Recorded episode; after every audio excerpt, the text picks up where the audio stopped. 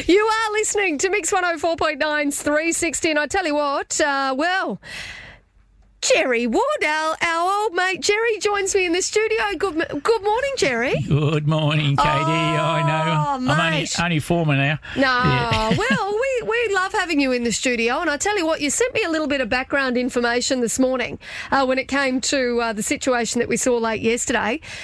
That uh, put us all in a bit of chaos, I think you'd agree, uh, with the power outage. Now, we caught up with Power and Water earlier today. They said it wasn't an issue with supply of gas uh, to those generators out at Channel Island, but it was an issue with the actual gas infrastructure. Now, Gerry, um, you've been involved over the years, obviously, like as we all know, you have retired from politics. However, you're involved in a number of sort of, um, I guess, different hearings into our power networks and our power infrastructure, etc., here in the Territory. Well, in 2009, um, 14,000 households in Darwin and Katherine lost their power. Yeah. And that was a, uh, a problem with uh, condensate getting into the gas pipeline and then getting into the filters, and then the power uh, was completely shut down. It was an issue about gas coming from ENI um, Yep. through their new plant.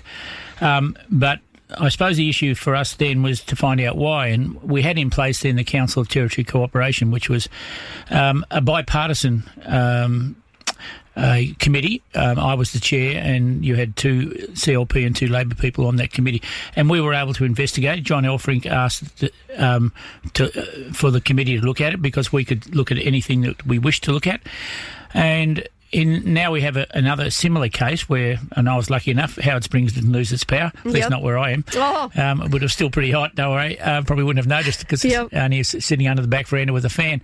But um, I, I thought to myself, well, the government's got rid of its scrutiny committees. Now, people mightn't understand that the scrutiny committee wasn't just about looking at legislation. The scrutiny committees had own motion power, so they could have a look at anything they wanted to.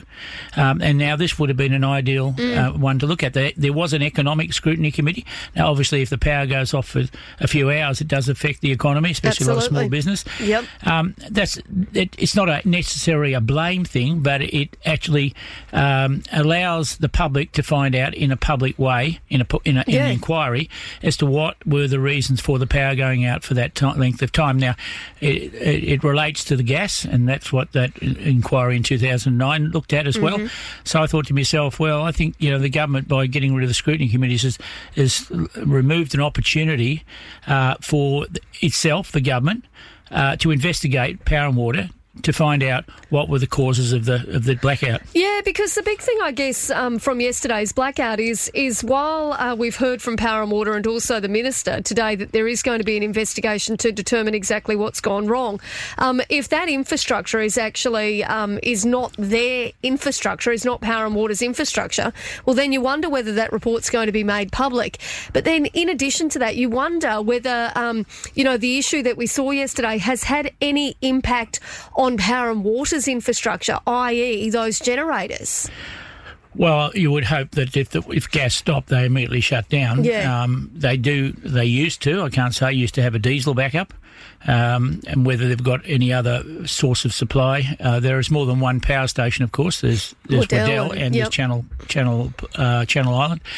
So I don't know, but the issue of what was the cause and why was it caused and who's responsible, NT Gas, um, uh, the people responsible for the pipeline, or at least the, I think they are responsible for the pipeline and the supply of gas.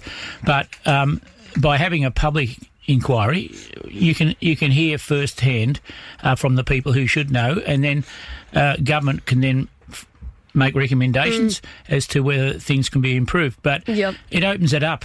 It opens it up for the public to know what's going on, and I think that that's what good governance is about. Yeah. there may have been something that was actually quite minor that caused it, but you don't want that to happen again.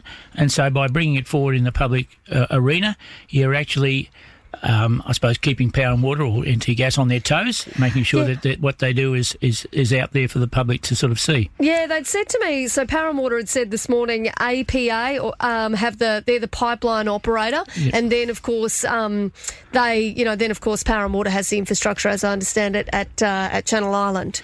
That's right. There's a Yeah. pipeline uh, owner of the pipeline, or was someone who's in charge of that. But there's also, I think, the supplier of the gas. Of the gas, yep. Yeah, and then there's power and water. Gee, it's confusing, isn't it? Like for the for the layman to try and work out exactly who's got what and what the heck's going on. I sometimes think the provision of power in the Northern Territory is quite confusing. It is. With a number of people that are now coming into the market in solar. They're private people.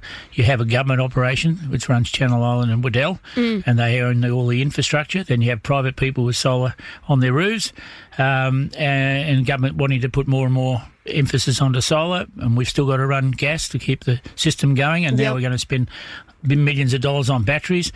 Um, sometimes I get confused as to where this, where, where, you know, how does it all work in the Yeah. sense that we are paying still a large amount of money uh, to keep the price of electricity down. We have this um, uh, subsidy we pay through the GST money Mm-hmm. of $100 million to keep our cost of our electricity, I think it's around about 22 cents a kilowatt. Yep. And when I actually asked Power and Water what would it cost if we didn't have the subsidy, it'd be about 44 cents a kilowatt. Yeah. So the government always says we have, you know, powers at a good price, but it doesn't tell you that we are subsidising it to the tune of about $100 million. That's a community service obligation, they call that. And you find that in the back pages of the budget if you're ever looking for it. So, um, yeah, that's a broader issue about how everything's going to fit together, who's going to pay for what, and, and will all the private development that's coming into provision of power make it harder for power and water to actually survive mm. in the sense of is it going to have a bigger debt because it's Yep. got less paying customers Yeah. because they're, they're paying out to some of the private industry. So Well, and I tell you what, if uh, if there's one thing I know, it is that no matter what, people expect reliable power.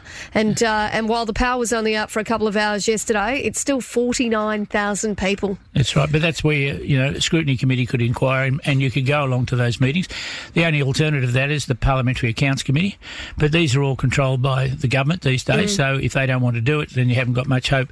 Whereas before, with the Council of Territory Cooperation, it had an independent chair, um, and, And so, you what- reckon that should be back in? Oh, I absolutely think so because it, it, it allowed the parliamentarians on all sides the freedom. They weren't they weren't bound by you know what the party said here. They were bound by what was uh, you know the public would like to find out about. Yep. So we had the Mataranka, you know, where the, the cattle died at Mataranka. We had issues about domestic violence. We were looking at the SIHIP program, all the houses. Yep. We travelled all over the place looking at those houses. So we had a role that allowed the public to find out. Uh, what was actually going on? Now it's very hard these days to find out what's going on unless you, you know through the media. Well, that's right. And then sometimes we struggle to find out what's going right. on, Gerry. Well, at least when you have a public inquiry, uh, Yep. it's out there for the public to hear, and they Yeah. can come along to those meetings. Yep. And I think that that's a healthy environment. But now we've got real scrutiny committees. Um, I think we've gone backwards.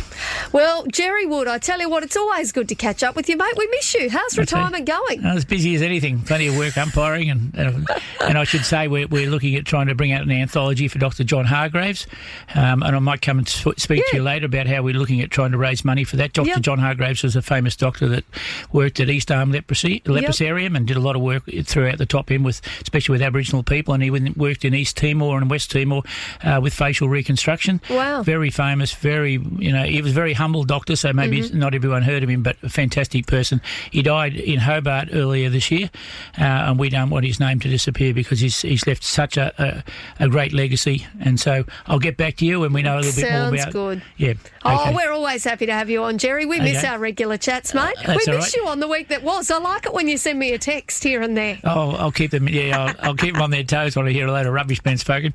Yeah, yeah. Make sure you do, mate. Okay. You, you missed. There's no doubt about it. Good on you, Gerry. Thanks so much for coming in this morning. Thanks, Katie.